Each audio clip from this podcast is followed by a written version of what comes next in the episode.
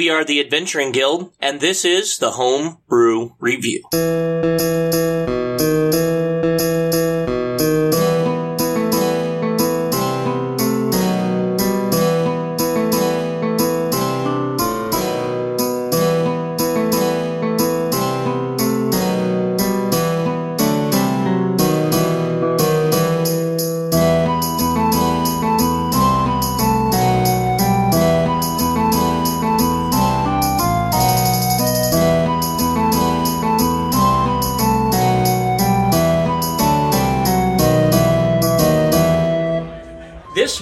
On Homebrew Review, we will be going through the Tales of the Yawning Portal. We will be going through four different adventures there, starting in Hidden Shrine of Tamoachan, moving on to White Plume Mountain. At 12th level, we will hit Against the Giants, and we will finish off with everybody's favorite Tomb of Horrors.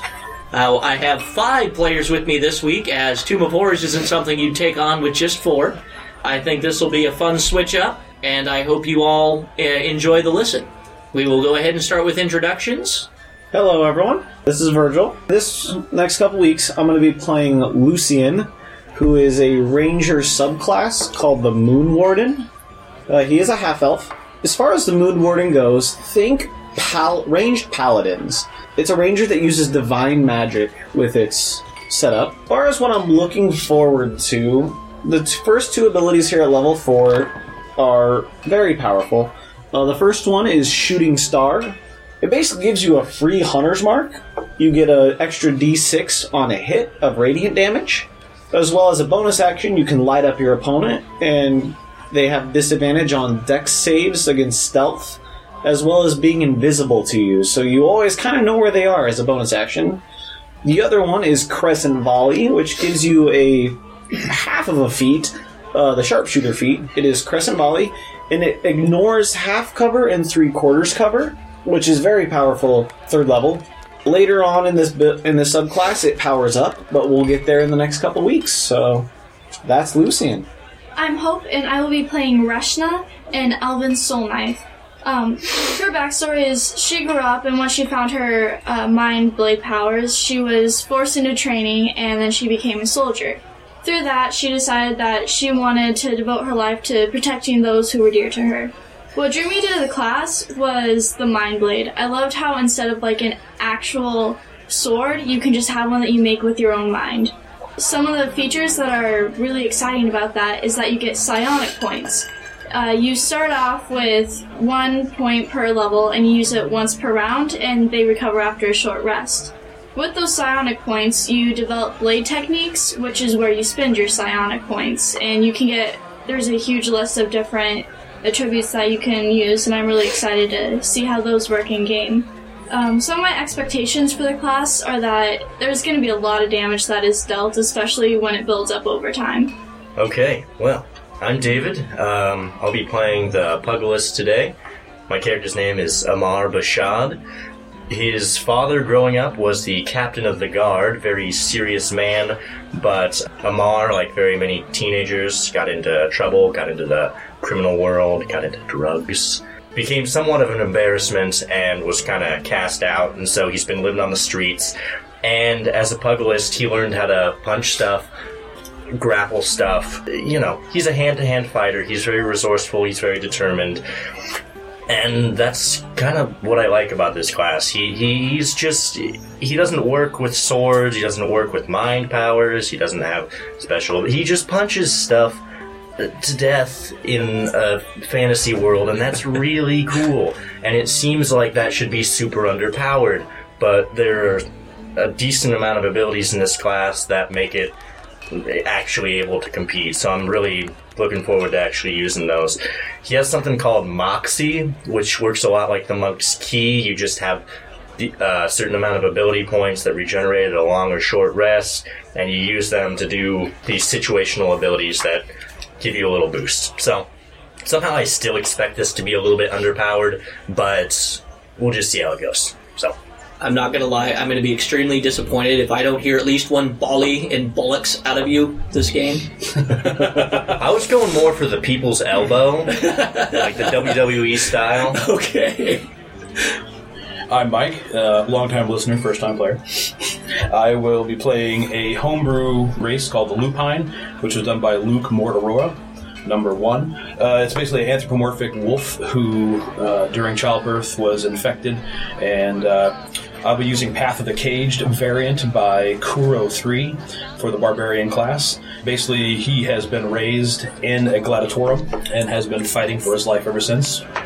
Uh, what I like about this uh, these variants is that very much like what Dave's doing, I'm going to be utilizing unarmed attacks the majority of the time. I gain damage and AC bonuses while unarmed, and I do have a pretty healthy pool of hit points.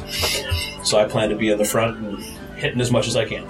Michael Holmes returning once again. I will be playing Alan Jeffrey, utilizing the Nephalian variant of human races from the Innistrad setting, uh, as credited to Nihilates. The class I will be utilizing is uh, one that I found on the dndwiki.com website and heavily modified for balance reasons. It is the Hellblazer. If any of you are fans of John Constantine, you will know exactly what I'm talking about. This is a class that uh, a lot of effort was put into the original multiple archetypes. I pulled the con, the ultimate con artist archetype and put a lot of work into balancing it out, making it a little bit less ridiculous, if you will. And even as it stands, I'm going to be really trying to not fight as much as I can, and not even so much for balance, but just for lore reasons. Uh, the character is very much a fan of Constantine's and has tried to emulate his patterns and abilities as much as possible. So I'm going to be trying to do that myself here. Before we get started, I would just like to make mention of a couple of things. Uh, we have been watching for your guys' reviews and comments, and I have received a lot of great feedback and a lot of requests from the fans. And I want to let you know that we are listening and doing our best to help shape the podcast in the direction that you guys want it to go. A lot of that has to do with some of the complexities of uh, reviewing full classes as opposed to subclasses. Uh, we are going to try our best to review more subclasses, uh, more races, and less full classes, as those are extremely complicated and can throw the balance of the game off by a lot more than a subclass typically would.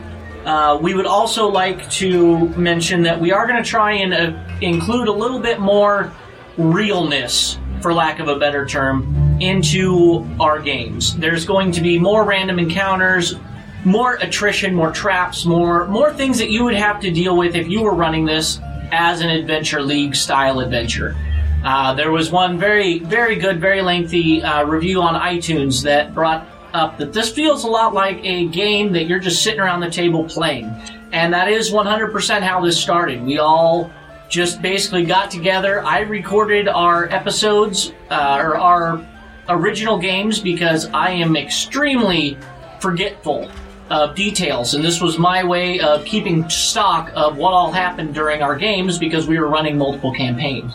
So we just kind of picked it up and said, hey, since we're recording it anyway, let's turn it into a podcast. And that's how all of this basically started.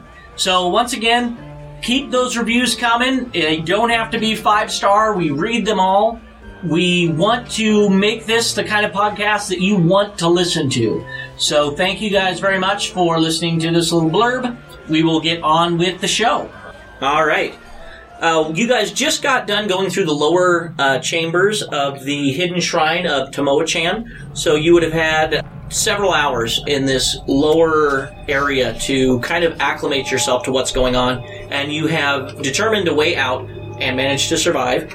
You are just now going up the stairs from the lower levels. You would have completed a long rest at this point, we're going to say, so you guys are all up to wherever you need to be. So go ahead and give me a marching order on how you guys want to do this. The hallway is 10 feet wide going up these stairs, and I'm going to go ahead and just read this one sentence as you guys figure out who's going to be up front. So, a staircase leads upward into the gloom. It seems as though you have found the entrance to another layer within the complex. Okay, so I vote we have the uh, four up front melee people um, up front so they can melee. I'm a caster. Oh, you were joking? I have a very bad sarcasm detector. I'm very sorry. So I am. I can fight up front if I absolutely have to, but I'd rather avoid it at all. Okay, well we'll we'll have His to. his whole thing is that spells hurt him to cast, so he doesn't want to. Well, you have a high All this dex. time he's talking about I would rather not cast a Okay. spell. Yeah. I thought he was taking a bit of a pacifistic approach. Yeah. Turns out he's just a ninny. Look, if I can took my head before, it's greatly preferable to damaging my moneymaker. All right, so marching order. Uh, the hallway is 10 feet wide, so we're going to ignore this far column, and we're going to go with these two. Who is in what order? Fenris has absolutely no problem being in front. Okay. I'll go second. Third. I want to be in the back ish. I'll be near the back somewhere. I don't care. I'll be off to the side if anything. Okay, well, we'll just go this happy little line if you guys are okay with it. Okay, so that is the marching order. Um, the stairs go up about 50 feet, is how high the stairs climb. If it isn't obvious yet, you guys are right there going up the stairs. So, what would you guys uh, like to do? Are you going to sneak up? Or are you going to just brazenly march up? It would be uh, Fenris that would be the one kind of deciding. I do not have a high level of stealth, but I will do my best to keep quiet as we come up and round the corner. Okay. That's only going to be a nine. And I, you guys could do a group stealth check if you would like. 22 to stealth? That's a 21. 19. 24. You guys are stealthy. Don't worry about it. They're covering for you. Um, I'll be extra quiet for you. We've placed mittens on his feet. yeah, pretty much. All right. As you get to the top of the stairs, ten feet from the top, go ahead and give me a save. Uh, let me look up which one it is. There, Mike. Three. Three. Uh, Mike, uh, Fenris, unfortunately, you set off something. This pressure plate in the stairs sinks down, and a wall opens up in front of you, and a giant dragon stone golem rolls forward through this little opening at the top of the stairs, and a gust of steam, 30 feet long and 10 feet wide, shoots out at you guys. So, I need the first three in line to give me uh, dexterity saving throw, uh, constitution saving throws, excuse me. What I'm talking about. I got an 18. All right. Anybody lower than 15? I got a 4. That's what I'm talking about. Uh, 13. All right. Uh, for Hope and Mike, you guys take seven points of fire damage. Mike, reduce that by half. For whoever didn't, you guys take. Uh, Dave, you still take four points, half on a save. Do you guys immediately get out of the way of the steam and run backwards, or what do you do? Yes. All right, you guys are uh, kind of jumping backwards to get out of the way. Whoever is doing that, make a acrobatics check for me. Oh, I'm good at that. It's a 17. Four. Four. Okay, uh, you have fallen prone, Fenris. All right. Can I catch him so he doesn't roll down the stairs and He would just over us? fall on his on the stairs. You won't roll all the way Okay. down. After you guys get back a little ways and it has blown that steam, it stops, but the golem is still there. Well, there's not much point to stealth at this point, so let's just walk back up and try not to set anything off. Agreed. All right. Cautiously approach. Although there is a joyous statue in a way now. Uh, it basically just that wall opened up and it just rolled forward enough to be past where the wall is, so it hasn't actually gotten in your way. Okay. So it's just basically blasting steam down the first 30 feet in front of it. I'd still kind of duck when I get up the stairs, so it wouldn't like blast me directly in the face if uh, uh, if it does happen to go. You're off. taking the lead this time for the first one? Sure, let's Okay. do that since he fell. Yeah, not a problem.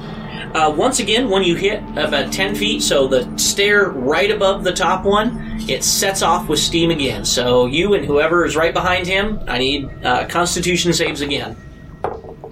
That's a 15. You're fine. So four, four points, Dave. Seven points, Mike. Uh, four points because you have fire resistance. And I'm assuming you guys back up immediately again. Yes, Give me acrobatics checks, both of you. that's 19. uh, 16. Okay, both of you are fine. You find your footing. Let's uh huddle up, guys. I know these stairs are narrow, but uh, obviously this isn't working. So what would we uh what would we like to try? Well, was it just the top stair that was a pressure plate at that point? At that point, after it was triggered, you have no idea what triggered it this time. You just got up to that same stair that Mike was on, and it just went off when you got there. Can I make a perception check for traps? Yeah, go ahead. Um, investigation check. Oh. Are you sure? If you want to try perception, you can. Woohoo! 11. Nothing is visible to the naked eye. You said the rocks and stuff are kind of like you said the walls are kind of poorly kept Very. up. Is there like a like a sizable rock that I can just throw up there and see if it sets off the trap? Yeah, yeah. You're mad enough. You punch the wall, and some of it falls off. Oh, off. sweet. That was okay. Yeah. So you've got a good fistful of rock. I throw it in that direction after after having stepped back a little ways so it won't steam me in the face. Clatter, clatter, clatter, clatter. Nothing. God. Okay. Um. Let me take a again to see if I can't find anything. All right. Investigation check. Uh, 15. 15 that is uh, not quite enough you know something is going on here um, you're getting the spookier side of things something is going on I'm willing to bet there's a magical trigger around here. Some days I miss the pits. Um, can I make an Something Arcana the check? streets. yeah go ahead That's a 16. you know that it's a glyph of some variety there is something going on here and you would know enough about them to know that they're not permanent you're pretty sure after triggering it a certain number of times it'll probably just quit activating uh, if you guys can't find it, and that was just under what you needed to find it. So you know it's there on that second step, but how to disarm it and get around it, you're not sure. Okay. So maybe it's contact with that step. Maybe we need to throw someone. Can I cast Detect Magic? yeah, go ahead. Sorry. Ah! Yeah, go ahead. On the stairs, let's start throwing people. 'cause I that's was, not it was dangerous just at a all. suggestion. I wasn't actively throwing anybody yet. yeah, go ahead and uh, uh, oh, detect magic. Yes, you uh, can tell immediately that there is a glyph of warding there. In between all the hints that you guys have gotten, you would have figured it out. So, uh, but you know that now that it has been triggered, the next two times you guys step through that area, it's going to set off. You I've just got I've got the fire resistance and some extra health, so I'll just go ahead and trigger it twice. trigger it. All right, go ahead and give me two con saves, and I'm assuming you're not going to step back. You're just going to take I'll, 2 I'll just blasts. take the brunts. Okay. I was gonna say, can we try Good and steam help him by cleaned my pulling him when he steps on it to pull him back? You could, but then uh, the whole floor, the stairs now are completely soaked through with steam and stuff, so they're really slippery. That's why you had to make the check. Ah. So two con saves. Okay, uh, that's going to be a seven. So four failed points. first one. Yep. and uh, thirteen. Okay. Both times you take four points, so eight more fire damage, and then the statue retreats back into where it was. I just want to take a pause here. Like, where were those rolls when we were playing Wednesday night? Oh yeah, I was confirming criticals and just all night long. I couldn't stop. That is awesome. Uh, I love it when that happens. How far down are you, Mike? Uh, Thirty-one out of forty-nine. Uh, that is nine points of healing. Nice, thank you. Healing damage like last time. Yeah, nine points of healing damage. Yeah. he couldn't quit saying that. It was hilarious. It hurts so good. yeah. Um, after you guys get done with that, uh, you see the statue slide back in, and since you were kind of expecting it, you can now see where there's a trigger to open that up. But unfortunately, since it has been triggered, it's no longer operable. So you can see how, if you guys have gotten past, you could have utilized that statue in some variety. After you guys get done uh, going up those stairs, you can see that it makes you know 180 degree turn and goes down a very long hallway. You guys see uh, absolutely nothing uh, down that hallway and nothing down the next hallway as you kind of make a 90 degree turn there. That ends in a T junction. So there is a uh, basically a dead end hallway in front of you, uh, goes right and left, whichever way you guys would kind of like to go. Would anybody peek their head around the corner, or are you guys just still kind of walking nonchalantly? Uh, I peek my head around the corner to see what's down each side. All right. As you look down the uh, southern hallway, you see off in the distance, at the western end of this corridor, is a pile of golden coins heaped on the floor. On top of the gold rests a skull missing its lower jaw. In the right eye socket, a black spider has made its home. Several bones are piled with the coins, and the hilt of a broken sword thrusts up from the mass. You have really good eyesight. If that's the end of the hallway. Do what I can. It's about 40 feet, so yeah, that, that's an awful di- big distance. I, ha- Other than that, there's a set of double doors to the I was north. gonna say, well, I have dark vision in both magical and non-magical up to sixty feet. No, yeah, so you would be able to see it then. So, yep, uh, there's a pile of gold and then a set of double doors. In my experience, piles of gold is always a trap. Yeah, let's Scooby Doo towards the obvious trap. Okay. Use caution. All the bones piled with the gold is a little bit unsettling. So then, are you guys going to make a perception check or anything I'm like still that? when you- maintaining my detect magic for the time being. Okay, good idea. You detect that there is definitely magic coming from that pile of coins. So that whole pile of coins is shimmering with a purple kind of glow uh, to identify illusion magic at work. So, I'm not gonna lie, guys, if you want to go for it, be my guest, but uh, personally, I don't want anything to do with it. Can I throw a rock at it? Uh, yeah, go ahead and uh, you punch the wall again and uh, grab another fist-sized chunk of rock. It Seems of Amar's Yeah, main focus in the game is to Pretty throw much. rocks at it. pretty much. I have, a, I have a class ability that let- lets me throw rocks really well. That's the way to do it. I don't actually. I, I, I just like throwing rocks as a trap detector. Eh, it works. It's like the infamous bag of rats. Okay. All right, go Hope he doesn't live in a glass house. Uh, let's see, and may uh, well, I guess if you're close enough, how close are you going to be when you toss the rock? Oh, like when we like the area we were in when we just come out of that hallway. Uh, you're going to chuck it from back there. Yeah, Go ahead and just give me a quick toss, uh, uh, attack roll. Nothing huge. that's a sixteen. 16, yeah. Uh, you're able to hit it, and as the rock hits that pile of gold, it bursts into yellow spores, and you it dissolves the image that was there, and this yellow fog just fills that entire room and slowly settles to the floor. You see, guys, rock did the trick. Could have been walking into a spore trap. Uh, so then I'm assuming you guys aren't going to go there. Yeah, let's go down the other hallway while that dissipates, and we can come back for the treasure. All right. Um, go ahead and give me a perception check. Thirteen. 16. Four. Seven. Six. Fenris and Lucian, you both see an odd set of seams in the wall directly in front of that, basically where that T ends. Uh, we do, for the podcasters listening, we do have a map up so that we can kind of see what's going on. Uh, you believe it's probably a secret door. Interesting. Uh, you can see that there is one extremely obvious cobblestone that is raised up about an inch right in front of where that door would be. Perhaps manipulating the stone. I pull out an arrow and ready before we open it. Coward. Preparedness.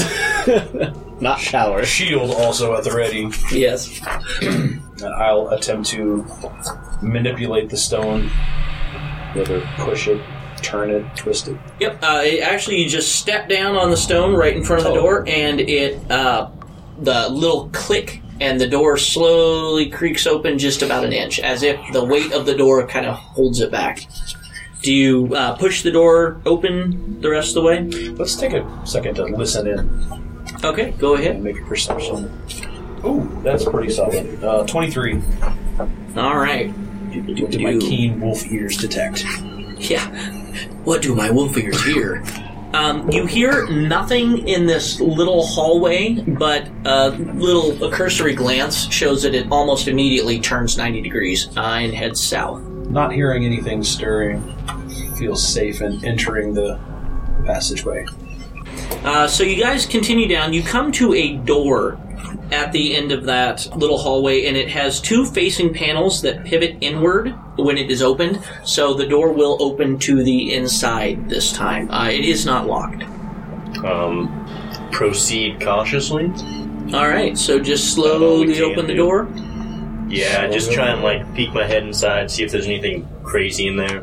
Okay, so you're taking the lead from. Sure, sure. All right.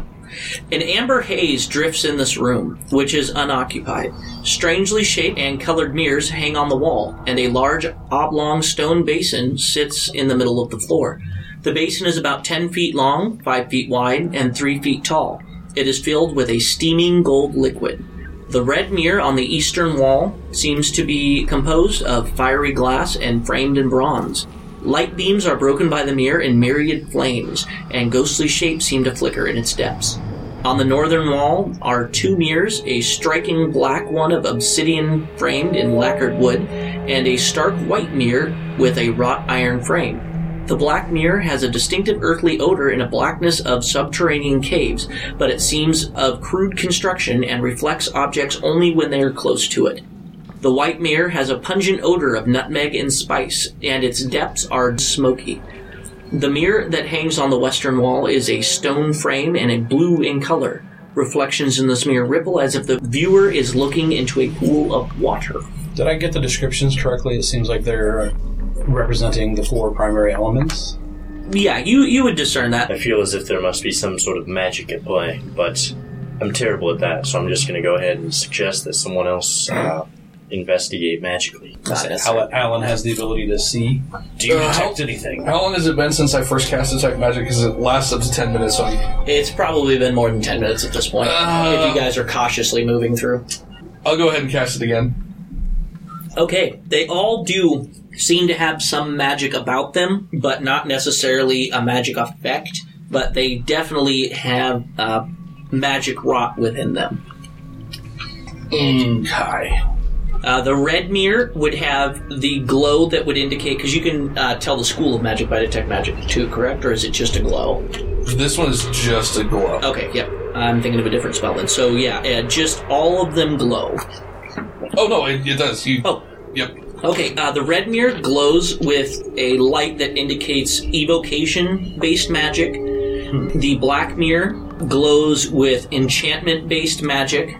The white mirror glows with conjuration magic, and the blue mirror just glows with I'm going to say conjuration magic as well. Oh, and the liquid uh, does not glow. All right. You said it was a gold liquid. Uh, yes, a steaming gold liquid. Oh, it does glow. Excuse me. Uh, it is enchantment as well, but the basin does not. Hmm. Everything I know about this dungeon tells me this is a terrible trap, but I'm thinking maybe throwing a rock in it isn't a good idea. Probably right. So, do we want to draw straws for sticking your hand in the gold liquid and/or mirrors, or are we gonna leave this one alone? Well, Um, I'm gonna fire off a firebolt at the red mirror. Okay. Um, you fire off a firebolt at it. Fighting fire with fire, I see. Well, it's Yeah. evocation with evocation. Are you standing directly in front of it, or off to the side, or kind of how are you standing? I'd be off to the side a little bit, firing at an angle, so that if something happened, it wouldn't rebound directly back at me. Okay. Uh, so you would not be able to see your reflection in it, correct? Probably not. Maybe like the very edge of my ear or something. Okay. Yep. You fire off a bolt at it, and it just absorbs into the mirror, and nothing really happens. It just kind of Right. Let me know if anybody goes up to a mirror and looks into it. Oh no. That's not for. me. I'll go up to the one that smells of nutmeg. The The white mirror. When you look into this mirror, uh, your reflection looks very blurred by what looks like a fine mist, almost as if it's surrounded by uh, smoke. Uh, and also, I need a wisdom saving throw from you. twelve. Uh, you are stunned. You're caught looking into this mirror, and all of a sudden, a gelatinous uh, being morphs from that mirror and descends upon you. So, everybody, go ahead and roll me initiative. Sorry, guys. Well, oh no, I'm not going fast. Fifteen for Fenris. Oh. Twenty-two for Lucian. Four. five. Nine for Amar. Virgil, you are currently stunned. Uh, so that is basically your turn. You are stunned for until the end of the creature's next turn. So you're stunned for this round. So we will start with Fenris. And as far as marching order, you guys just kind of decide where you are. I'm not gonna be too picky uh, as far as wherever you guys say you are. The room is 55 by 20. Okay. So would I be within thirty-five feet? Yeah, wherever you want to be. Take a swipe, and since I'm attacking unarmed, I will gain an extra attack action. I could also use my bite, but I don't want to bite a jelly. Yeah, probably. Foul taste in my mouth. So, and I'll go ahead and rage. All right. So 13 to hit with the first attack, That definitely hits. 13 to hit with the second attack. All right, go ahead and roll that damage, So and it's we'll be- bludgeoning damage, correct? Uh, they're claws. So slashing. slashing. Okay. So, um, and natural attacks become 1d6 plus strength plus my rage damage 4 plus 1 for being unarmed. So d6 plus 5. Nine and nine for 18 total. Okay, you slash slash with both of your claws, and as you do, the gel just parts around your claws. I had a feeling. All right, on then to Amar. Okay, well, I'm feeling like if I grapple this jelly, I'm gonna end up getting sucked into it. So I'm gonna. that was funny. Oh, uh, excuse me. Uh, I am incorrect. Uh, when you slash at it, it splits into two new jellies. Oh, uh, Oh, God. When you when you did that, so my bad. So there are two now small sized jellies uh, instead of the one big. I'm gonna take the right jelly then, and uh, I'm gonna make sure I, I jab really quickly so I don't get sucked in. Okay. And I get uh, two attacks. So that's a 21 and a 12 to hit. Both will hit. Yes. All right. So that is uh, that is a 22 and a 12. to Yes. hit. Both will hit. All right. So that is eight and seven. So 15 damage. All right, And that's bludgeoning. Yes. So uh, uh, don't be getting new jellies on me. Nope, nope. We're not getting any more jelly. Okay. All right. Uh, then on to Reshna. Well, all I have is slashing, so I'll go with that. Seven. Okay, uh, that will not hit. No. Knowing that it was going to split if you cut it, you just kind of hesitated a little bit and you did not quite do it. On then to Alan. Um, let's take that first one closest to me and uh, pop off a firebolt at it. All right, and it was the left one, the one that has not been attacked. Correct. Yep. Okay. 13 to hit Yes. for a d10. 7 plus I add my charisma modifier, so that's 13, or sorry, 11 damage, plus 1d6 from Hellblazer is 15 damage to it. 15 as well. Okay.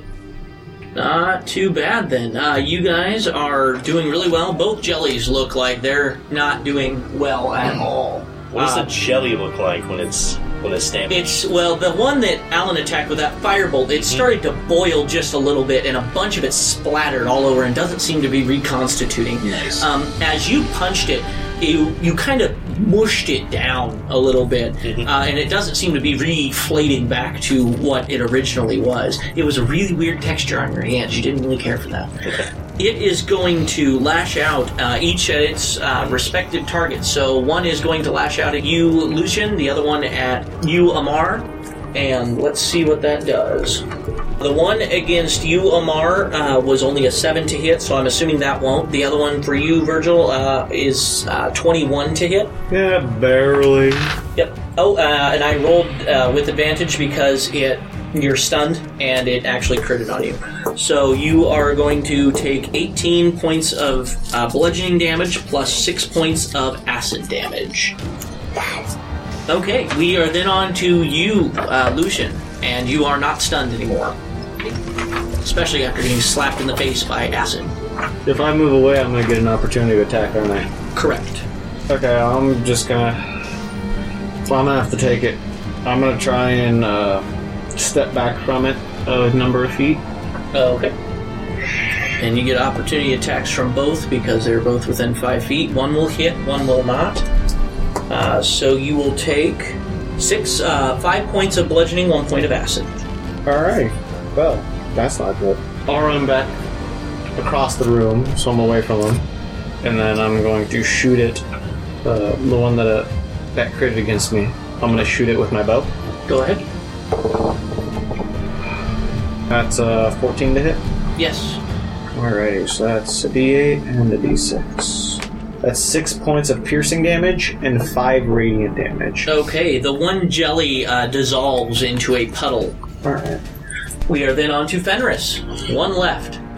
Since my attacks are slashing, I've identified that me attacking it would be poor decision. So You're pretty sure at this point uh, it is weakened enough that the slashing just won't have an effect. Uh, but you don't have to worry about it splitting again. then I will most definitely uh, make my attack. So plus fours, both 18s, Okay. Go ahead and roll the damage. and a d6 plus five after bonuses for 10 and 8 for 18 total. All right, you have definitely got its attention, but as it is uh, immune to slashing, it just goes right through, but it does not split again, so it had no effect. On to Amar. Um, well, I'm gonna punch it. That is a 13 and a 23. Yes, sir. And that is a 6 and a 9. All right, that one you punch into submission, and it too becomes a puddle at your feet. Sweet. Okay, uh, Remind me to pick up a hammer. yeah, squishing hammer. Yes, hammer of squishing. Okay, so that No. combat encounter is done. Uh, anybody need a rest or anything? Like some early brass knuckles. you guys would be able to, just for future reference, if you fight anything like that again, not that you will, um, but just in case, um, you can grab up like rocks and stuff off the floor like you did to pound crap with, or just punch with unarmored uh, or unarmed attack. Normally it does one plus strength. And, and actually, based on my Path of the Caged, when I use improvised weapons, I get that same damage. there you go. That's the way It's to a do good point. Thank you for pointing that out. Yes, no problem. Okay, so what would have happened realistically if I grappled the jelly? Absolutely nothing. Aw. Okay. Yep. That one, even though it does acid damage, it wouldn't have really Okay. burned you. You would have been okay. And now that that jelly is out of the way, let's see. Uh, one of you two would notice that there appears to be a door on the other side of it. In the mirror? In the mirror, yeah. The mirror was a false mirror. It was this jelly within an empty frame. But there's a door behind the frame. correct.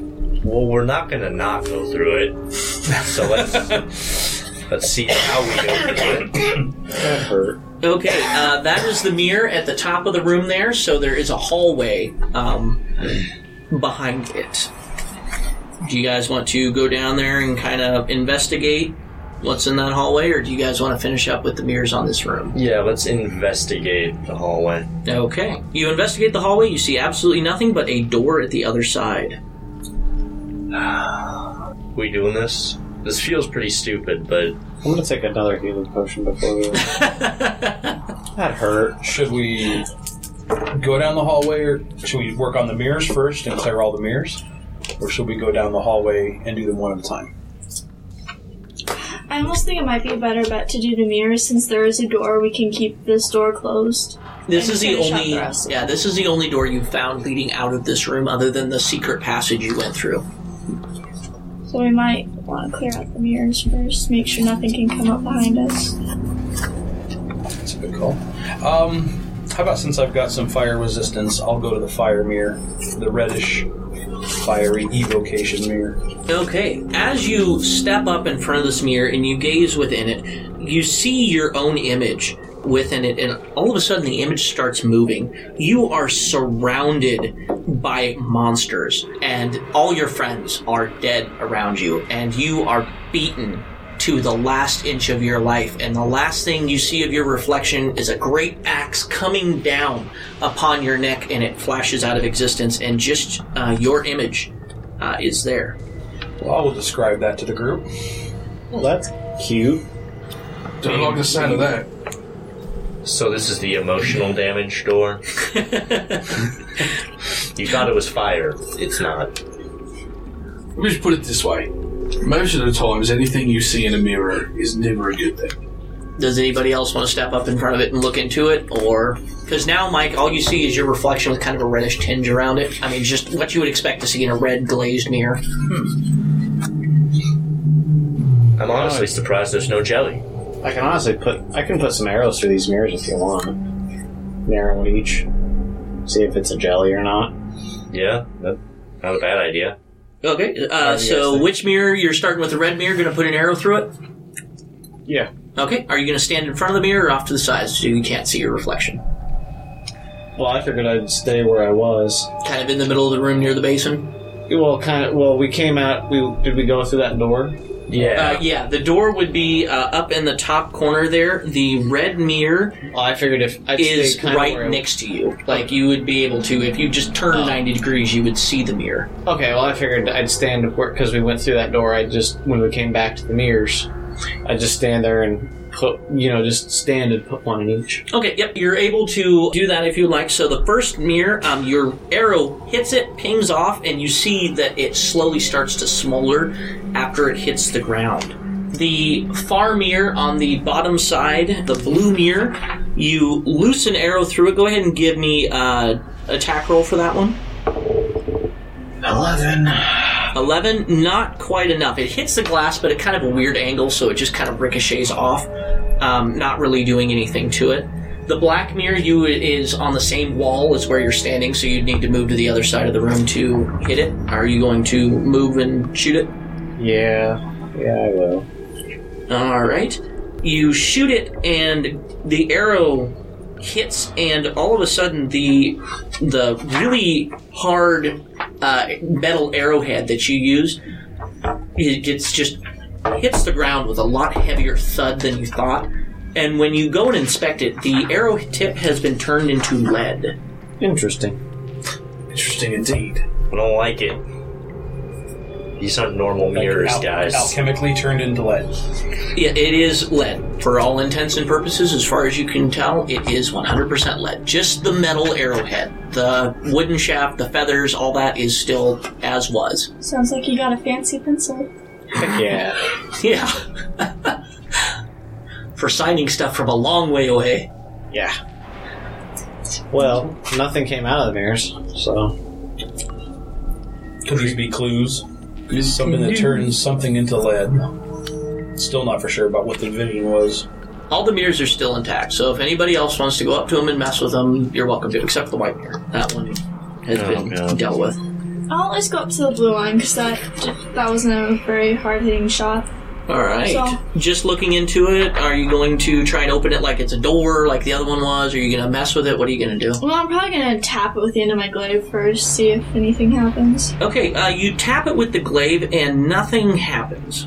So it just tink, tink, tink, tink. Uh, you do see your reflection in it uh, is very ripply, like uh, water. Do I see hinges around the mirror at all like it's a door? Go ahead and give me a perception check. 15. Uh, no, you do not see any hinges. Um, suggestion. What if we put the lead arrow in the gold basin? Right? There's sort of a lead to gold thing happening here. That was know. on my mind. Right? Yeah. Okay.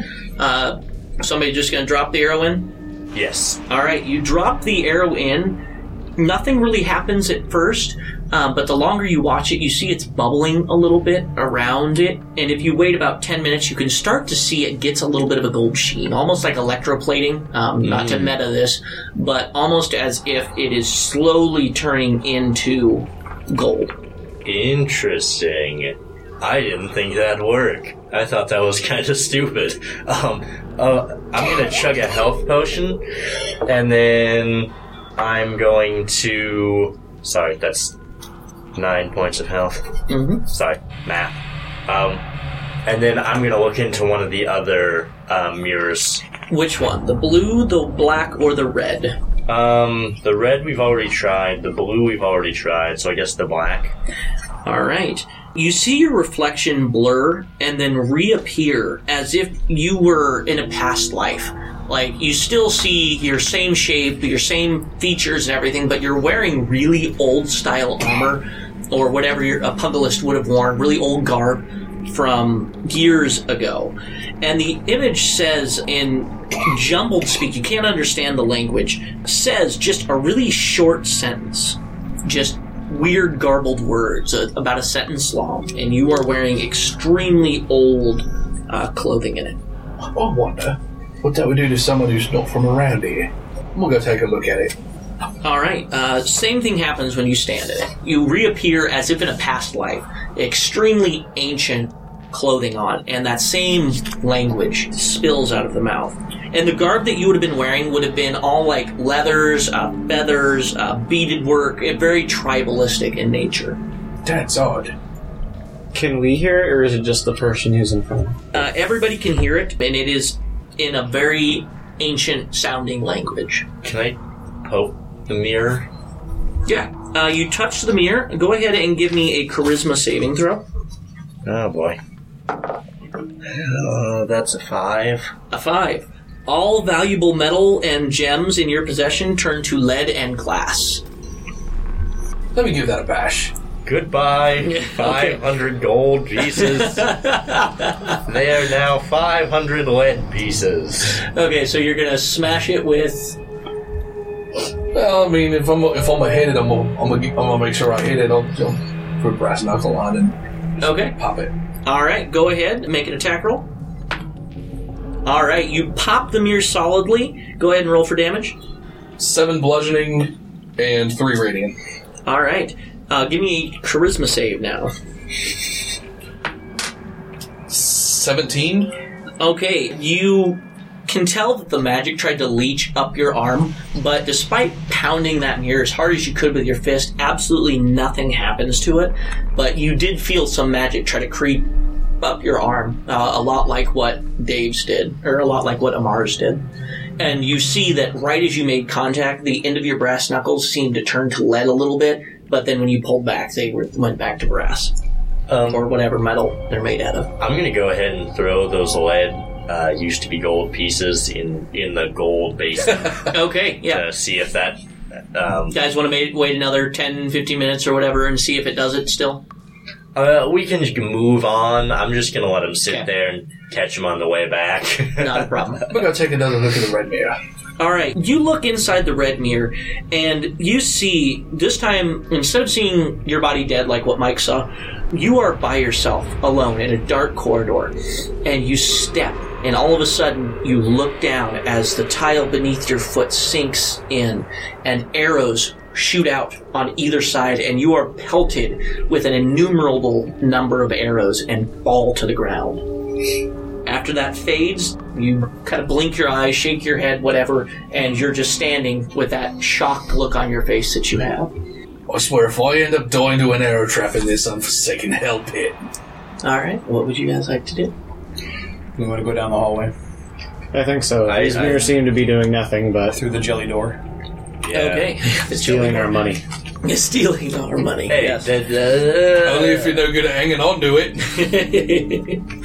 okay, you guys go down that hallway, and there is a door, obviously there. Uh, it opens inward. Um, who would like to open that door? I'm assuming keeping the same relative marching order, other than the lead. I'll go ahead and open it. All right. You open the door. In the center of this diamond shaped room is a dais on which a weirdly formed altar rests. The altar is made uh, to resemble a mini armed and beaked octopus like creature with large purple red stone in its forehead. The altar and floor are covered with dust. The walls of the room are decorated with paintings of the sun and moon in motion. Other images show people standing about the temple making sacrifices of flesh and blood, while the figure of the priest holds the heart of his latest victim above his head. Um, can I make an Arcana check? Yeah, go ahead. That's a six. Yeah, you're pretty sure there's magic somewhere in the room. I, there has been pretty much all over the place with anything of significance. Can I make a religion check? Yeah, go ahead. Oh, that's only a 12. Yeah, you're not sure. Uh, it's definitely an altar, uh, so it was probably some long forgotten god, but we're talking ancient, ancient history here. Like, even the old elves think it's old. I'm gonna look around the room a little bit. Okay. Uh, like I said, As best I can. Yeah, it's a fairly small room, uh, diamond shaped. There is not a whole lot of walk room. Basically, this entire room is an altar space. Um, so all the way around this altar is basically just an altar. There's nothing that you can really spot. Can I take a closer look at the, the gem in the octopus's noggin? Uh, yeah, go ahead and give me an investigation check. Uh, 15? It does appear to be a gem, but not a typical gem. This would be a cut or a type that is extremely rare um, that you have not really seen. It usually, uh, the way that it's cut, you're pretty sure it is of great importance to this altar. Can I do an appraisal on it? Yeah, go ahead.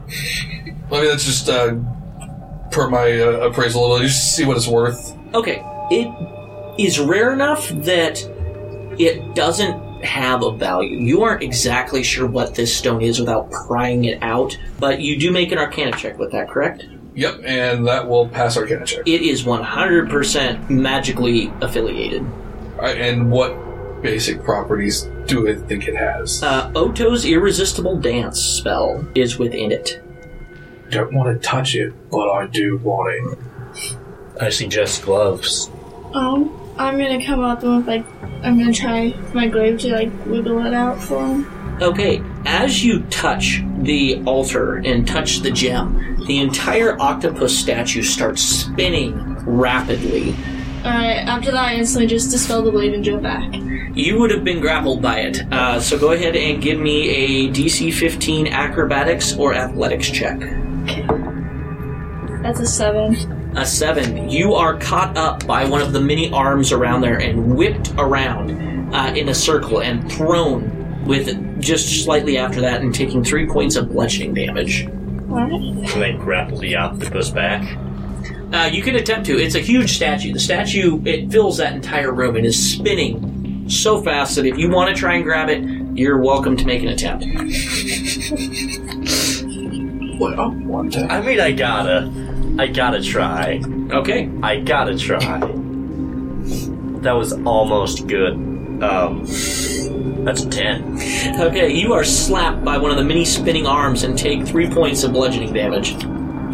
We can try again. Uh, oh, a second. You said that the mural has a picture of ritualistic sacrifices. Correct.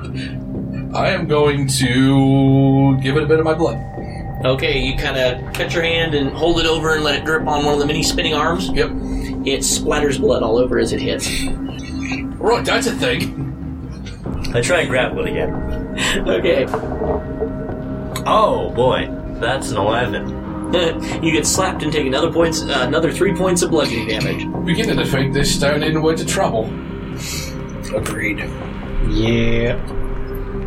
Okay, guys, head Just back out. disappointed I'll shoot it with my crossbow. All right, go ahead and uh, make an attack roll with disadvantage because it's spinning so quickly. Nope, that's a 10 to hit. Yeah, no, it pings off of the back of the head of the statue, missing the gem. Alright, I'm out of here. All right, you guys back out and back into the room. I'm going to say that whole debacle took 20 minutes or so trying to get all this figured out. So uh, you would notice that your arrow is probably about 50% gold now. I mean, it, it's looking pretty goldified, and your lead is starting to get to that point, but it was dropped in 10, 15 minutes after the first. Sweet. You're pretty sure, judging by the amount of time, uh, that it'll probably take a full hour for them to turn back into gold. Guys, want to take a short rest here, wait for your gold to turn back into gold, or do you want to continue on and stop back? Short rest sound good? Sure. Okay. Yes. Anybody, uh, while the short rest is going on, if you don't need to recover, want to mess with the other two mirrors or anything like that, or are you just gonna sit quietly and wait? I'll go investigate the blue mirror since I got no, uh, have no other reason to rest. All right. As you look into the mirror, you just see your reflection, um, very watery in nature, as if you were underneath a pool looking up or something. Just reach up and touch it. All right. Give me a charisma saving throw. Ta! No! You are sucked into the glass and are now in a tank of water behind the mirror. This is gonna be fun. You are starting to drown. Now, how many of us noticed? You're all just sitting there, and I'm pretty sure you would We have all would have had that sense of dread as you saw that one ET finger extend out. So, what would you guys like to do? I grapple the glass. You touch the glass. No. that was. I'll shoot an upper corner of the mirror. Okay, uh, you shoot the mirror. Go ahead and give me an attack roll again. 20. 20. You hit it and roll. Six points of piercing and four radiant. Okay, you see the glass start to crack, but has not yet broken. Um, I'll come up Okay. a natural 20. Yes, that'll hit. Roll for damage. Alright. I'm assuming you're not punching it. No, I'm my glaive. That's 12. All right, that is just enough. The mirror cracks, and you, Micah, along with all the water in that tank, spew across the room, soaking everybody through. Well, now, that was an adventure. I'm still going to give you guys the benefits of the uh, short rest and say that you're drying off as uh, you guys are collecting your gold and your arrow that are within the pool. What are the benefits of the short rest?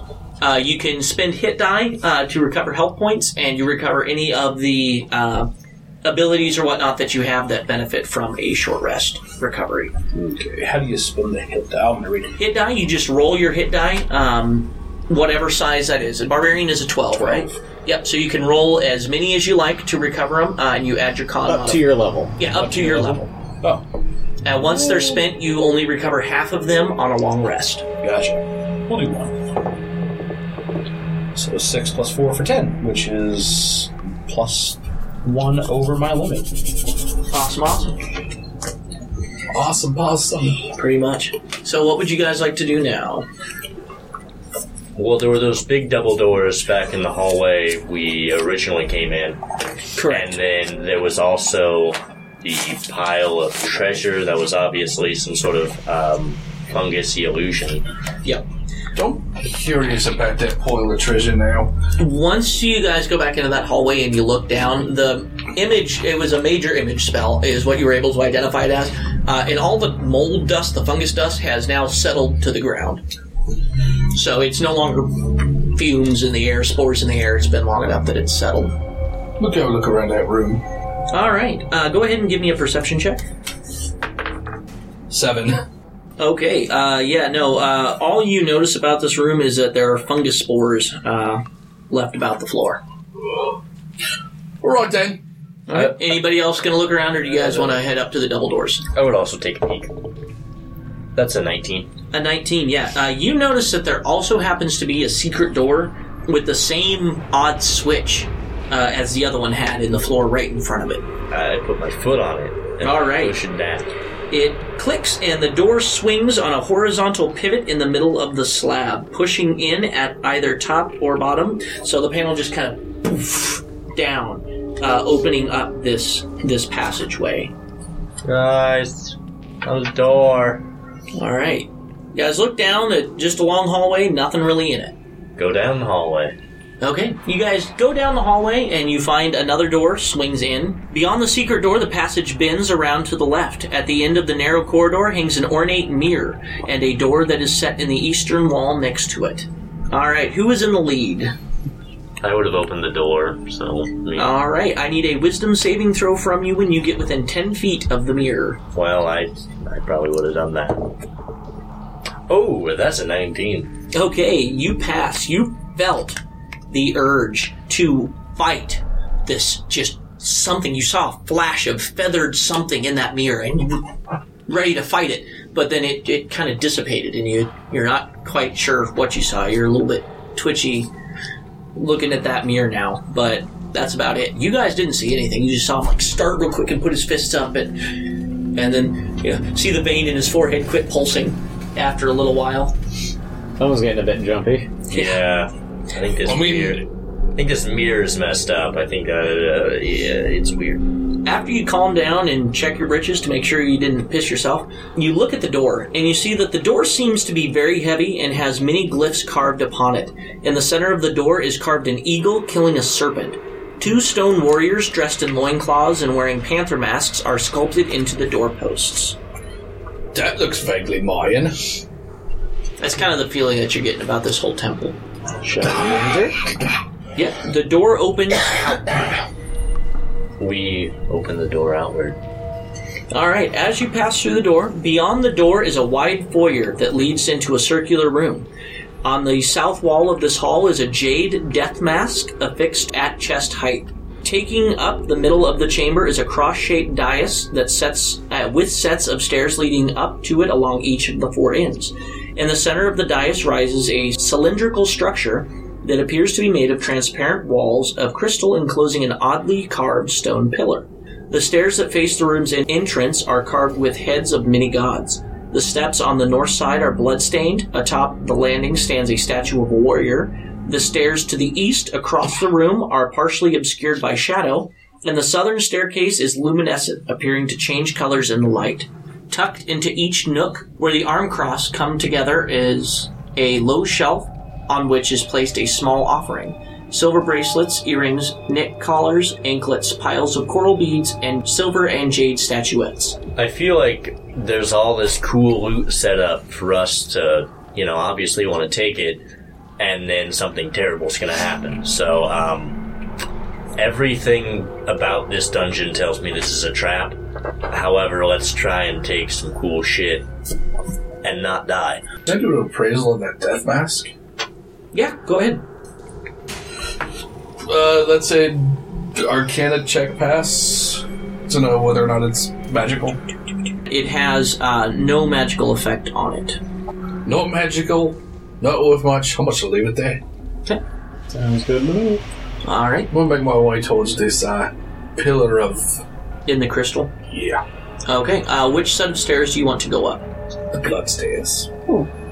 Oh, okay, I see. Uh, this is why nothing happens. Um, because nobody took anything off of the uh, shelves, uh, there is no effect. So you just climb the blood stairs um, to where the uh, warrior stands. Take a gander at this warrior. Does anything really stand out to me about it? It is exceptionally lifelike. Well, I think I know what that means. I'm just gonna slowly back away. Okay. Yep. Since you did not actually approach it, nothing much happens. Uh, guys, I really don't think there's anything in here for us. Uh, why don't we, why don't we head back? Okay, just gonna head back through that doorway. Yeah, there were the big double doors so we still have done nothing Ain't nothing, so- ain't nothing in it all. What? Okay, so you guys get all the way through there, and as you are just about to exit out the secret passage back in, you hear what appears to be a skittering sound across the floor. Might be random, you know, like a rat or something, just something small, just making its way downtown. Um, It's walking fast, on. faces passing its Yeah. bound. I mean, yeah, you do do. From what direction?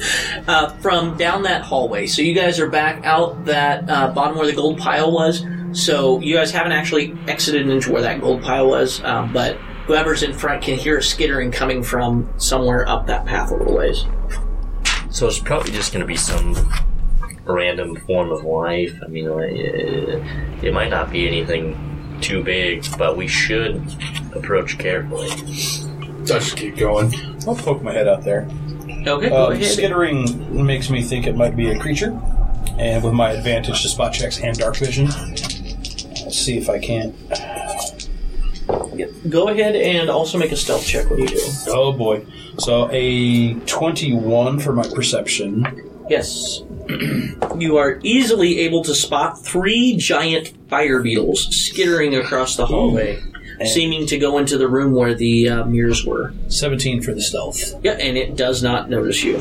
But you can tell very easily because as you peek your head around, there's an orange red glow around these three beetles as they skitter uh, through that little T junction and down into where that secret passage was leading to the mirrors. Can we just wait for them to go in and then close the door behind them? Yeah, you're able to bull rush it, get to the door, and slam it shut. Let's do that. All right, not a problem. You guys get there. Stand. Wall that stands in front of you now is the set of double doors. No, Cautiously knock. approach. cautiously. Okay, you cautiously approach the doors. Keeping eyes out for pressure plates. I'm learning a lot about traps today. Yeah, I was If gonna it's say. Fenris's next session, he'll become a rogue. Yeah. that would be pretty funny. Okay, so the double doors don't appear to be anything special or fancy, just a set of double bronze doors, um, just hanging in the wall. Look heavy, but not too heavy to push. You guys don't really hear anything coming from the other side either. Let's give them a push. All right, you give it a shove. This room is decorated with a bizarre diorama depicting the land of the dead. Small, brightly painted clay statues have been placed around the room and represent the inhabitants of this realm and the unfortunate people they have taken into their care. In the center of the room, the floor rises to form a small hill. A group of small figures seem to be struggling to roll a boulder up a hill, while a devil drives them on. Above the hill in the ceiling is a glowing spot that illuminates the entire chamber with a eerie silver light. A cobblestone path leads from the western door to the foot of the hill. A similar path runs eastward and then veers south. Sections of the diorama around the perimeter of the room depict different environments in the land of the dead. In the western end of the room is a region of burning sands. There, devils torture those who have been unfortunate enough to fall into their hands. Along the southern side is a grassy plain where people frolic and hunt antelope and deer. North of the grassy plain and south of the hill, the floor opens up into a model of a canyon. A river of lava flows down, and its flames lick the walls. East of the hill, there is a side area of the room. In the counterpart of the fiery canyon, it is an icy waste. To the north of the hill is a putrid, bubbling marsh where figures strive to keep their heads above the surface. From out of the marsh, a black, tepid uh, river wends its way past the northern edge of the hill and flows west to pour over the lip of the steam filled chasm in the northwestern corner of the room. Within the stark chasm, worms pursue the fleeing forms of naked people. In the southern corner of the room, of the on the eastern wall, is a barred door. So, which area would you guys like to go explore? The hill, the burning sands, the grassy plain, the flames, the ice, the marsh, the river, the pit of worms, or the barred door? I'm drawn to the field of the antelope. Okay, the grassy plain. My, my hunter's instincts kicking in. As you walk over there, um, I need a charisma saving throw. Oh no. That's a negative one. I believe in you. Uh, that's a four total. You want to stay here forever and frolic and hunt antelope and deer just like the diorama. You are just set with this urge to hunt and and just you kind of almost as if you were relaxing under a tree. You're you're just spacing off, remembering and feeling like you are never going to leave. You know, given his history, uh, fighting in the gladiator pits, he, he does want some peace at some point. hmm So you're just gonna chill in a dungeon for the rest of your life? Oh, we've got to go. We've got to adventure. Oi, Fenris, get a move on. Can I even hear that? Vaguely, but eh, eh, I don't want to listen. You're too busy. I You use, can can I use message to tell him, hey, we need to get going? Is that? I'm gonna say yeah. I'm gonna say since that's in the mind and a psychic kind of a thing, that would snap you out a little bit, and you can redo your saving throw. Two. I really want to stay. You you are not leaving from this spot. Can I grapple and try and drag him back? Yeah, go ahead. Uh, Mike, go ahead and uh, try to resist that grapple. 14. I rolled a twelve. He pushes you aside, and you're you snarl at him a little bit. Um, yeah. I do it again because I what rolled. does the ring of animal influence do? That's racist as fuck. Absolutely nothing because he's a humanoid. Damn. Here, boy. Here, boy. Come here, buddy. Yeah. okay, I grapple him again, and I, I Well, that got looks twenty-four. 24. So my plus four. Only a 10. Yeah, uh, you're so caught up in this vision that you're just able to, you know, get him right behind and start dragging him out of there, and you're fighting it. So go ahead and give me two more checks uh, from both of you. Okay, If anybody wants Can to I- assist, Dave can have advantage. that's a twenty-two. Um, 19. So Okay, one more. I've never been so glad to lose in a grappling check. Can I use message to, you know, keep telling like Fenris we'll get antelope later? Go ahead, need to take a minus two on that, Fenris. Thirteen.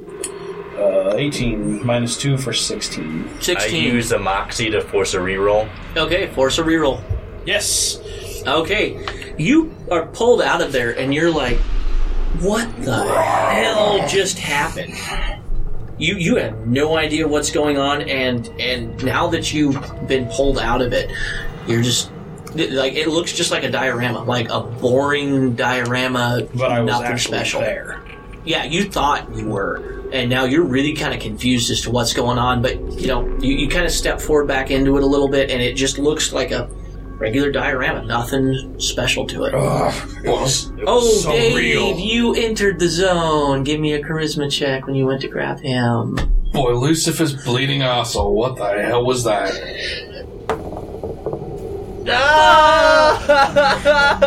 Wipe all of that clean. We are redoing that whole thing. You go to grab him, oh! and you are just so overwhelmed with with the openness of this whole area and and the wildlife, and it's just you can really see why he doesn't want to leave. Any of you guys want to play cowboy? I was just gonna say, who has a rope? Because I got rope. All right. I mean, I'll- yay, antelope! Yeah, exactly. This is so peaceful. Are we I able? try? Are we able to interact? Do I see him there? Yeah, yeah. You, you, you like. Uh, This is very nice. yeah, he I- walks. He walks up to you, and you just like tap him, and you're like, I know, right? You looked kind of crazy, but y- y- you know, grass is always greener. So there is a diorama of this. Yeah, yeah. That's kind of what's around you. Um, this one is north of the grassy. Oh, uh, excuse me. I was gonna say, can I shoot something that's in there? Maybe break it or? Uh, yeah, you can give it a try. And these are just small, paint, brightly painted clay statues, um, so that represent all of this. Fourteen. 14, yeah, you hit one of the clay statues and it shatters. Did you just roll minimum damage on that? Yep. it's a clay statue. Yep, uh, that's basically all that happens. Nothing, happens. I break one of them and Yeah, it shatters. You guys barely even notice. You, There's you, one you might look at it a little running bit, around. but like you're you're there. I mean, you are in that grassy plain. I'm running around, just literally. I'm frolicking, like you said. Yeah, yeah, and all you guys see is you know they occasionally twitch just a little bit. You know that whole dog reflex thing, but um, both of you not being racist. oh well, I'm gonna use the ring That of racist. animal influence. Um, I guess. You I'll- want, you want this rope, mate? Just drag him out. Yeah, let's do it. You want to give me an Arcana check too, Micah? Not. That's a five. This is definitely magic, but you're not sure what kind. I'm going to take a stab at illusion, perhaps enchantment. What were you saying, Hope? Uh, I guess I can try lassoing him with the rope. Go for it. Alright. Uh, so just standard attack roll. You just have to hit their AC. Alright. 19. Yep. You. Which one are you going for? I'll probably go for Fenris first since he was the first one in. And I'm gonna be like, keep talking them through messages like, guys, we can get Antelope later, it's Yeah. fine. You you definitely got a hold of him. Are you going to try and yank him back? yeah. You guys going to help? Yeah. Okay. With your combined strength, you're able to. I'm not going to make you guys roll against it, but with three of you versus one, you're eventually able to pull him out. And like I said, you're just what the hell just happened? Um, and even if you were to re-enter it now to grab Dave, you would be not under the effects of it. Oh, So you're able to just go keep, and keep the rope on me, and then I'll just go grab him. And Yep, you guys are eventually able to break free of it, and that was pretty nutso. That that was crazy. Did you I I enjoy don't even the- like antelope. That was Yeah, you're vegan. weird. That- That's that's just horrible, mate. D- Are there any areas in here that don't look like they're going to send us into a psychic trance? I'm gonna go Or- investigate that barred door over there.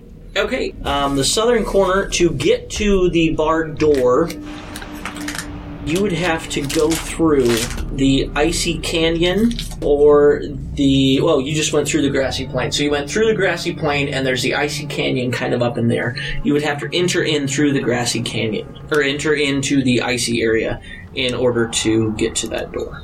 If this is an illusion or a charm effect, I can try and go through since I'm part elf. I might have, you know, I might ha- be able to withstand the illusion magic a little bit better. I have advantage against charm as well. Okay, uh, so And you maybe guys. to take precaution, we go ahead and tie the rope around you guys' waists. That way, if they Yeah. do seem to be lost in it, we can pull them back. Sounds good. Uh, you guys can walk along a narrow path that'll take you straight up to the door. Would you guys like to just do that and just pass by all of these? Yeah. Yeah, that sounds like a good idea. All right. Uh, you guys are able to do that, and you get to the barred door on the other side. Hmm. So, you guys gonna go through that barred door, uh, clear up in the corner there? Yes. All right. Beyond the door is a modest-sized room with a lumpy pile of earthy material in the middle of the floor. Across from the door in the southeastern corner, a glazed flask rests on a small shelf. In the northwest and northeast corners are two more shelves on which rest in a small urn and a thin stone cylinder. I'll check them out. All right. As the first one who steps through the door, give me a perception check real quick. You fall into a pit. Yeah, nine. Okay, you are attacked out of the blue. Everybody go ahead and roll initiative, and then we will start this combat. That's your better than it was before. 21 for Fenris. 14. Eleven. Eleven. Seven. Seven. Okay, Fenris, you are up first. This gibbering mouther is. Oh, uh, excuse me. First, Virgil, you're going to take the damage um, because it got the drop on you. And then it is also going to do this. So it got a nat 1 to bite you. Uh, your reaction was just enough to get out of the way. However, it does shoot a glob right kind of in the center of the party. So I need uh, everybody except for Virgil up front to give me a dexterity saving throw. 14. I got an 18. Ten. 17. All right, Reshna, you are blinded uh, at the moment as you're trying to get this goop out of your eyes. The rest of you just get, you know, wipe it clean real quick, but you're all right. We are then going to start normal initiative with Fenris. Um, close enough to move in 35 feet and attack. Oh, yes, you are able to. When you get within 10 feet, though, it counts as difficult terrain, just so you know. Oh, do I have anything? I don't think I have anything that goes around that. I do need a DC 10 strength saving throw when you enter it, though. DC 10 strength saving throw. 11. 11, yes, you are able to just barely get your feet out of this dome Is that from that, like that earthy gunk on the ground then? Or? Yeah, yeah. The terrain around it is a dough-like inconsistency. That's disgusting.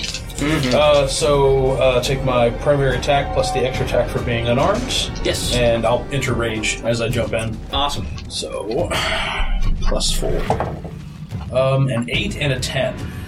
Not so good. Okay, uh, the 10 will hit, believe it or not. Awesome. So d6 plus five. Ten total damage. All right, that definitely took a bite out of it with that one. Not literally, because that would be gross. Uh, And that's my. s- on Delusion, Alright. I'm within melee range, yes, you are. within 5 feet. Uh, you are, yes, you are. So, um, yep, you would have been attacked. Also, since you are starting your turn uh, within 20 feet of it, I need a DC 10 Wisdom save. No. You make a random melee attack. So go ahead and roll a d4. If it's a 1 or a 2, it hits it. 3 or 4, it hits Mike. 1. Alright, so it hits that creature. Which means I have my daggers out. Yep. Alright, so that hits it. Yes, that hits it. Uh, so that means it does three, eight, nine points of damage. Okay. Uh, and then I'm gonna use my. Oh, wait. I'm gonna use my bonus action. That's actually all you can do. You Oh. make a random attack against a creature, uh, and that, that that is your attack. Well, once per turn with Shooting Star, I can do an additional 1 to 6 of damage. oh, okay, yeah. So that's that's an additional 3 radiant damage. Okay. And so that was my action. Was Yeah, that's that's yeah, that's everything you can do. Uh, you also can't take you can't take reactions until the start of your next turn. Can I try and move away from it? Uh, no, you cannot. That is Okay. everything that you can do. All right. Uh, now on to the Mouther's turn. It is going to go ahead and bite you again, fine sir, or attempt to. Uh, that is a 19 to hit. Yep. I'm just going to take average damage here. Uh, 17 piercing damage, and I need a strength save. 5. Five, you are knocked prone. Okay. Okay, and let me see if it recharged. It did, so it is going to shoot another glob of spittle uh, in the middle of Mike, Dave, and Hope. So give me dexterity saving throws, need a 13. Got it. Got it. Nope. Okay, you are blinded yet again. Alan, Oh, bloody hell. What pit of ugly did you crawl out of? is it an outsider, fiend, elemental, fey, or celestial? it is not. It is an aberration. Uh, but figured it is. That's not gonna work then. Well, to hell with you then. Uh, we're just gonna do the fire thing.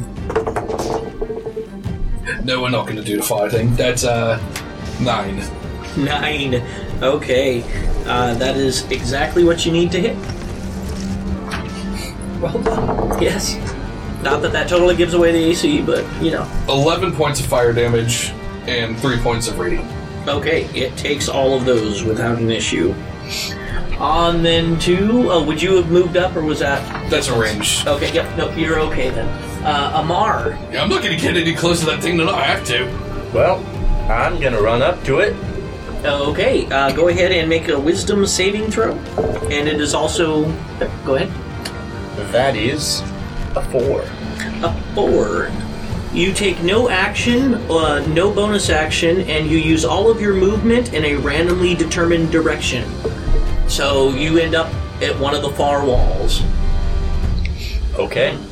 All right then.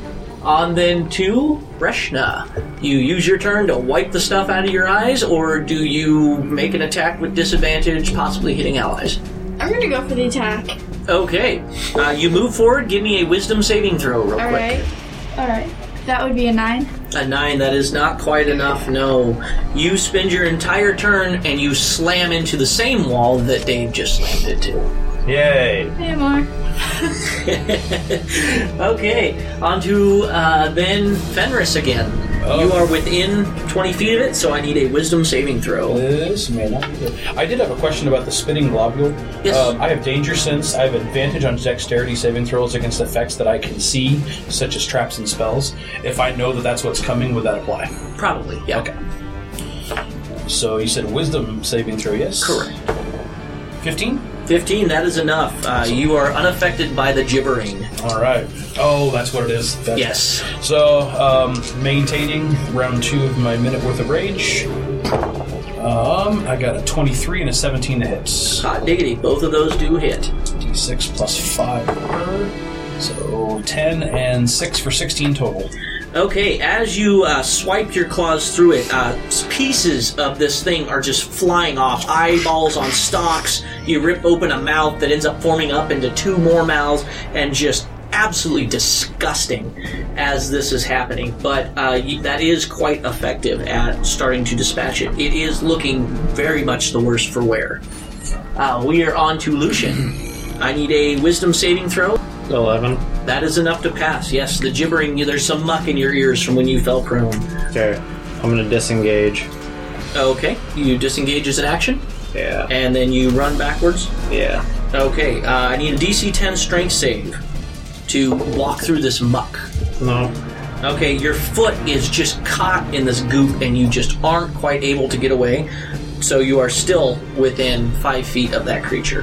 As a bonus action, I'm gonna use Hunter's Mark on it. Okay, yes, you tag it with Hunter's Mark. And um, disengage automatically allows you to move five feet. So you are uh, now five feet away from the creature. It is going to go ahead and attack Fenris up front. Uh, let me see if it recharges. It does not recharge its globule, so it just makes the one biting attack with a 21 to hit. That will hit. Alright. And you take 14 points of piercing damage, Nice. and I need a strength saving throw, DC 10. Strength saving throw, DC 10. Uh, that'll be a 19. Alright, yeah, no, you are easily uh, able to keep your footing during that event. Alan, Ah! That last roll killed it for me. what'd you get? Actually, five, eleven That is enough to hit it, believe it or not. It wasn't a solid blow, but you still hit it. For nine points of damage, one of which is radiant. You can see about 50% of the original eyes and mouths are now laying, laying scattered in goop puddles uh, around this whole area. Uh, as you, I'm assuming you used your crossbow with that again? No, it's just another firebolt. Another firebolt, yeah. Uh, it ripped off a good chunk of the creature that is now smoldering uh, on the floor in the back. Amar, I'm gonna try and get close to it again. alright, give me the wisdom saving throw. That is a six. That is a six. Oh, goodness, Amar. It's from all the drugs you did. Yeah, it is. It's the drugs. You take off running and you slam into the corner of the wall right next to the door in which you entered. Hi! Reshna! At least you're not blinded. Yeah, very true. So, Give me how the close do you have to be for the wisdom thing? 20 feet. Okay, yeah. So this room is 20 feet. Now that you are within it, you're kind of stuck here. okay, so wisdom. That's Ooh. nope. Alright, make a random attack. Mm, Alright, that'd be a 14.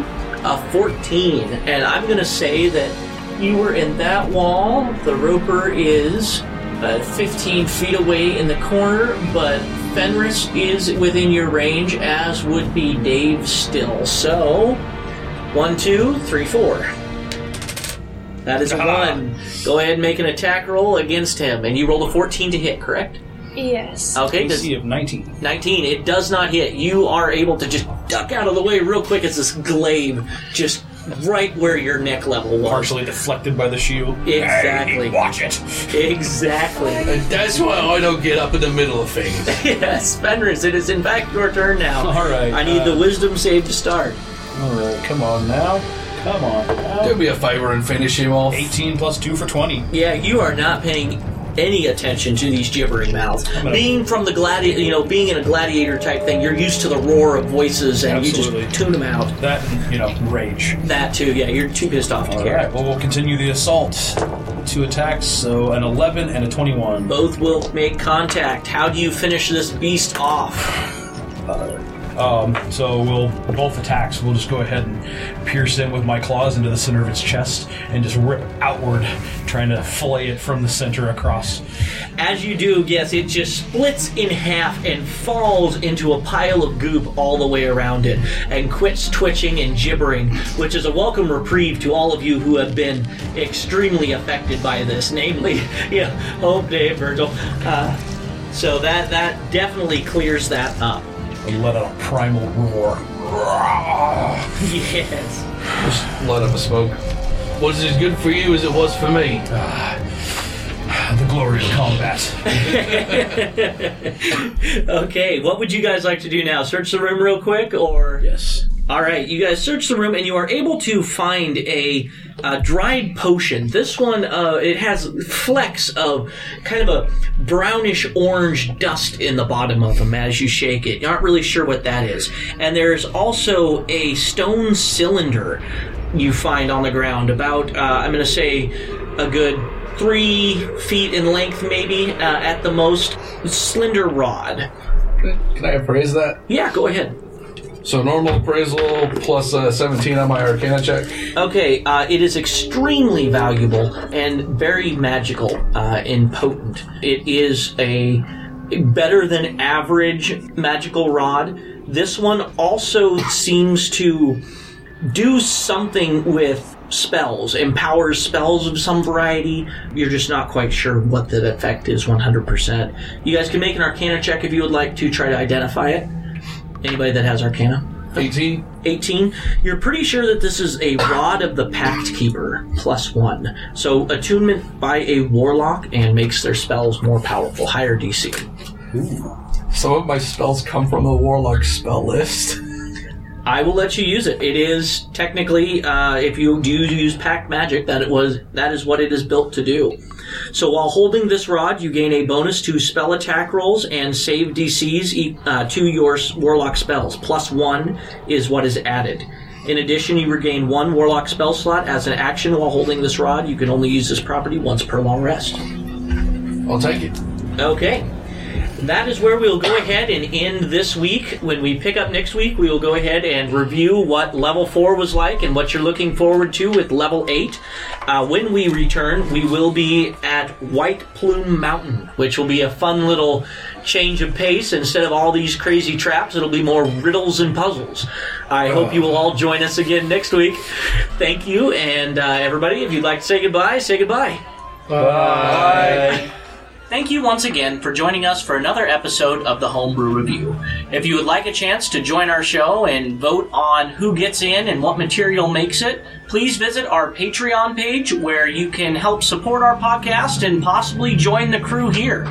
Also, if you would like to follow us, we are on Facebook at Guild Adventure. You can also find us on our website along with links to all the material at www.theadventuringguild.com. So thank you all very much, and we hope to see you next week.